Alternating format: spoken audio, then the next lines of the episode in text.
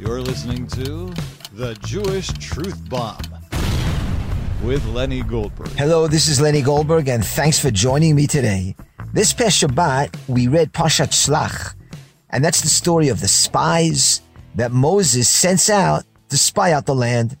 The Jewish people had been in the desert for about a year and a couple of months, and before conquering the land, Moses, he sends out 12 spies, one from each tribe, which is understandable why you'd send out spies. Joshua did the same thing 40 years later because you have to go through natural means. You don't rely on miracles. So he sends out these spies to check out the land before conquering it. And the spies return with an evil report about the land of Israel. And they convince the children of Israel that we can't conquer the land. There's the Emori and the Amaleki and there's giants.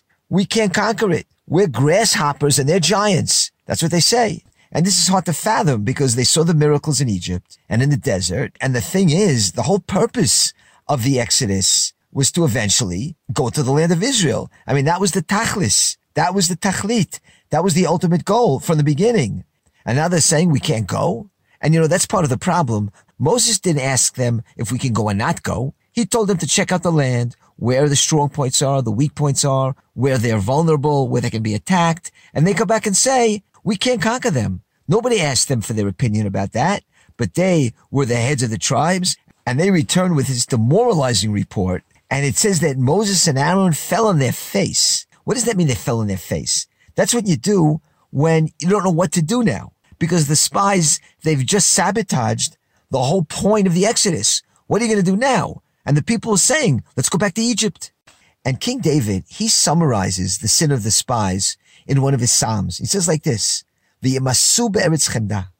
And they rejected the Holy Land. Lo eminu b'dvaro. They didn't believe in God's word. That's what he sums up the whole episode. V'yemasu be'eretz chemda. They despised the good land. They didn't believe in God's word. That is, with all the arguments the spies had and all their practical and logical considerations, all the halachic justifications, what they basically were saying was, nefesh, Dochem Medinat Israel. You know, we have Pikuach Nefesh that to save a life, you're allowed to give up land. That's what some religious circles hold, that you can give up land because it's dangerous. So that's what the spies are saying. If Pikuach Nefesh could push off Judea and Samaria, then it could push off Bnei Brak. It could push off all of the land of Israel. That's what the spies were saying as the Gedolei Ador, as the great rabbis of that generation, the Sishevet, the heads of each tribe, they were laying down the halacha Pikuach nefesh, doche Eretz Israel. That because it's dangerous, you can't conquer the land of Israel at all. They're going all the way with it. Not just Pikuach nefesh pushes off the Shomron or Efrat or East Jerusalem. No, no, they take that logic all the way through. Pikuach nefesh doche Eretz Israel. And yet, despite their halachic ruling, King David isn't buying it. He says it's simply about them. Be'eretz they despised the Holy Land, despised it. Yimasu from the word disgust. They rejected it. And in contrast to the 10 spies who said the nations are too strong, we can't conquer it. In contrast to those 10 spies who lacked faith, you have the heroic figures of Kalev and Yehoshua. And they have something else to say. And what they say, it's worth the whole Parsha, just this verse. Just to read this verse is worth everything. Kalev, for the moment anyway, shuts everybody up and he says, Halo na'aleh ve'arashnu ota ki yachol yachal. Let's go up and conquer it. We can do it. That's what he says. This is a verse of faith. He's saying, forget about all the practical considerations. Forget about what the majority is saying here, those 10 spies. Forget about what the majority is telling you. Forget about the Canaanites that seem like giants. We can do it. And that, and that approach, bona that we can do it, we can conquer it, that was always the attitude of the brave Jews who fought for the state of Israel. If we're talking about the Jewish rebels who fought impossible odds against the British, or the Aronsons from Zichron Yaakov who suffered so greatly. Their whole thing was, we can do it. We know that practically speaking, the odds are against us. But these people, like the Aronsons of Nili and the Etzel and the Lehi, they had the ruach of Kalev ben Yefunah. They had a spirit. And that's what Hashem says about Kalev and Yoshua, that they had a different spirit. Whenever we come upon the episode of the spies, I'm always reminded of the great book, Em HaBanim Smecha, which was written by a great Haredi Torah scholar. His name was Rabbi Yisachar Shlomo Teichtel, and he was a noted Rosh Yeshiva in Hungary and Av Beit Din, and he was a staunch anti-Zionist. Like many Hasidic rabbis at the time, they were very much against this whole Zionist movement of coming to the land. They saw it as secular nationalism, and they didn't look at it favorably at all. But as Rabbi Teichtel started observing the desperate circumstances of European Jewry, he came to the conclusion that the exile and our existence in foreign lands, that's the source of all the troubles of our people. And so what he did was he embarked on a campaign from that point until the end of his life, urging his fellow Jews to flee the exile, to stop devoting all their energies to developing Torah institutions in Gentile countries, and to dedicate themselves instead to what? To building the land of Israel in the spirit of the Torah. Now, as circumstances got worse and worse, he was forced to hide from the government forces, and along with other men, women, and children, he hid in the attic above his study hall.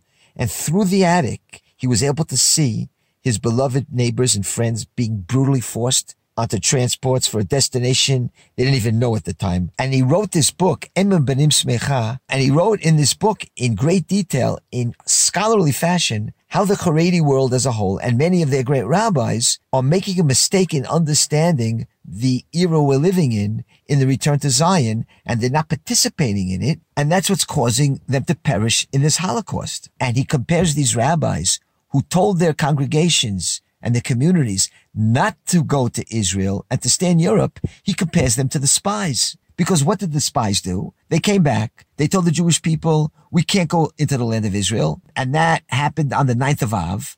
And God punished that generation that they're all going to die out in the desert, except for Yeshua and Kalev.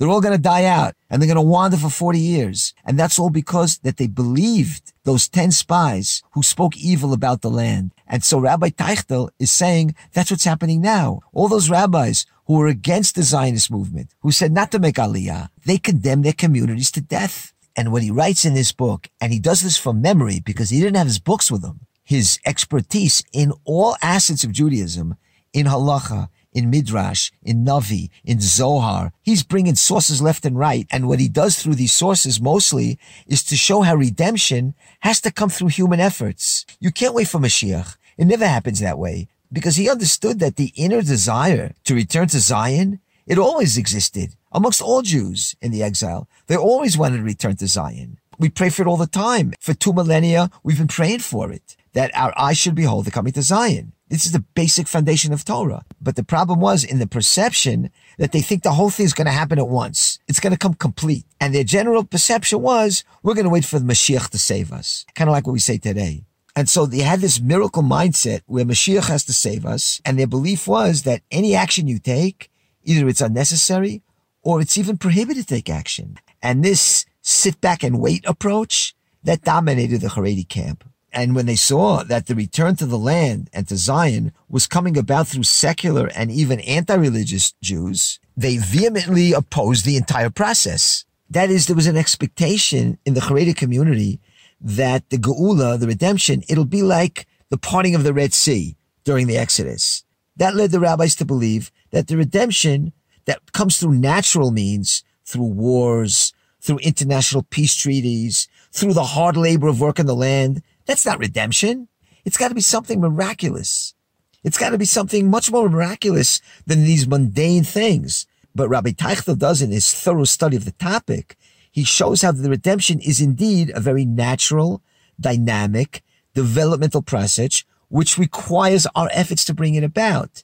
It's not just going to happen by itself. Rabbi Teichtel says that because of this sit and wait approach, which dominated the Haredi camp, that's why the building of the land had to be initiated by Jews who didn't expect that God would do everything for them. And I want to bring down something he writes about the spies in our Parsha, that they were the prototypes of the self-seeking leaders who sacrificed the interests of the people for their self-interest. And he compares them to the rabbis in Europe, and you can compare them also to the rabbis today, that for the same reason they're discouraging Aliyah because there's a self-interest involved. And he says like this, was there anyone more fit for a mission than the spies that were sent by Moses? So he's saying here that these spies, They were Gedolei Ador. They were the great rabbis of that generation. That's why we give each one a name to show how important he is. When Joshua dispatched his two spies, the text didn't give their names, but here we get their names. Each one's got a suit and a tie. No one could be more fit for the mission than they. And he continues, but since their drive for authority was firmly rooted within them, that is, they have the kavod in them. These spies in the desert wanted to remain that way. They wanted to remain the leaders, as elaborated in the Zohar and in Shlach. They were afraid that should they come to Eretz Israel, they will lose their positions of authority. That is, they knew that in the desert, there's a certain kind of leadership that's necessary. It's a very spiritual leadership. You're living with miracles every single day. It's a very spiritual kind of existence. And they're leaders for that. But once you go into the land, it's a new ball game. There's no more man. There's no more miracles. There's wars. There's killing. There's agriculture. You got to sweat everything out. It's a different kind of reality. And so they knew that they'll lose their position of authority once the Jews came into the land. So he continues. So they turned against this lovely land and deceived others as well, thereby causing this exile, as elaborated by our sages. That is, the whole 40 years in the desert of roaming around, that was because of their evil report on the land. And now Rabbi Teichtel brings it up to date. And the current situation is similar even among rabbis and rebbes and their chassidim. This one has a good rabbinic post. This one has a profitable business or a factory, or is appointed to a good and prestigious position, offering great satisfaction.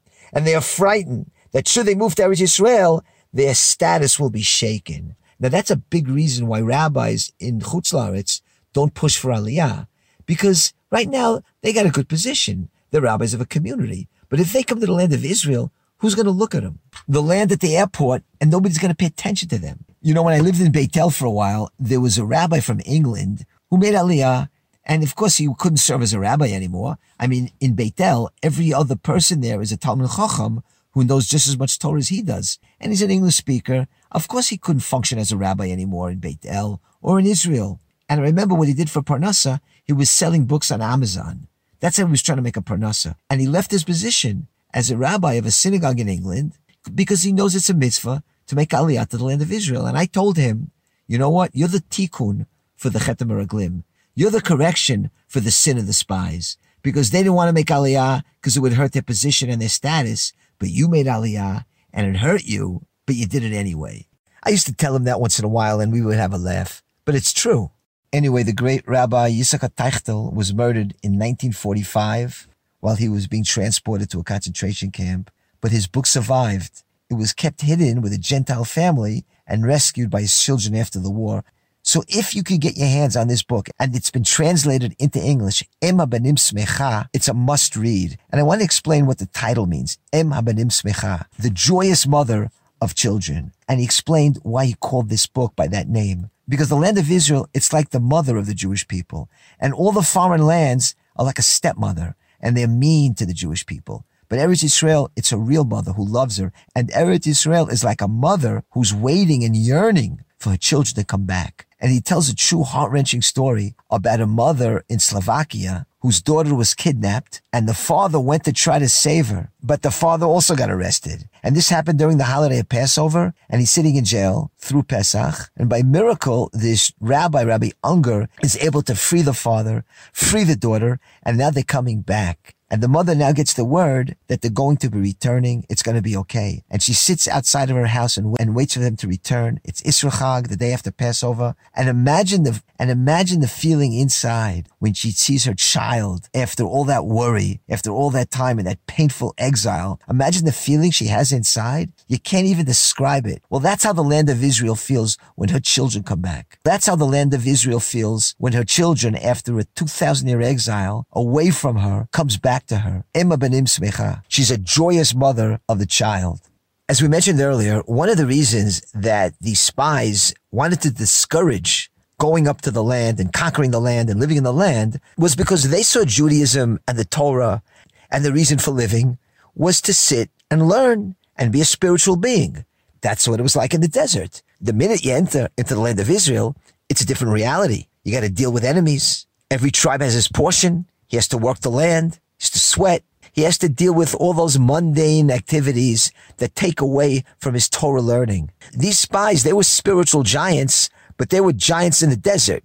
It's an existence that transcends nature. Once we enter the land, it's a very natural existence, very much derech hateva. No clouds of glory, no man. There's going to be a lot of bitul Torah, as they say. And our 2,000 year old exile, where we were severed from our land, it created the same kind of situation where many Jews, they look at Judaism as, as just learning and sitting in the Beit Midrash and everything else outside the Beit Midrash, working, farming, fighting. That's not part of Torah. It's politics or it's profane, etc. And that perception is really also the sin of the spies. And I'm going to now play a little bit of Rabbi Kahane explaining why he established the yeshiva. What was special about his yeshiva and the way he wanted to teach Torah, what made it different than other yeshivas? After all, after all, you got hundreds of yeshivas in Jerusalem. Why did Rabbi Kahane think it was necessary to establish another one? He already had a lot on his plate, but he understood that there was a problem in the Torah world. There was a severing of the national aspects of Torah with the spiritual aspects. So here's a couple of minutes of Rabbi Meir Kahane explaining the distortion, the perversion that took place in the Gullus, the distortion of Torah concepts, and the neglect of the national aspects of Torah. Here it is. Because of the fact that we were exiled from our own country, what happened to Judaism is that it became perverted, changed. It became a religion, and it is not a religion. We are a holy nation, an Am Kadosh, and the Jewish people is one that stands on two legs nationalism and religion. And together they combine a Jewish nation, a holy people. We've lost that concept. Today you have Jews that are nationalist Jews and don't observe the mitzvot. They're cripples on one foot.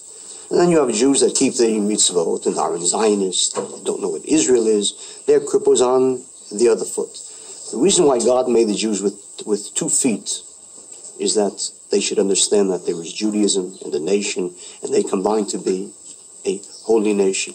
When we consider who the Gedolim really were once upon a time, when they lived in Eretz Israel, David, he would rise at midnight every night to sit and learn Torah. In the morning, he would go out and kill the Philistines. What Rosh Yeshiva today thinks of going out to kill the Philistines? And what general thinks of sitting and learning Torah?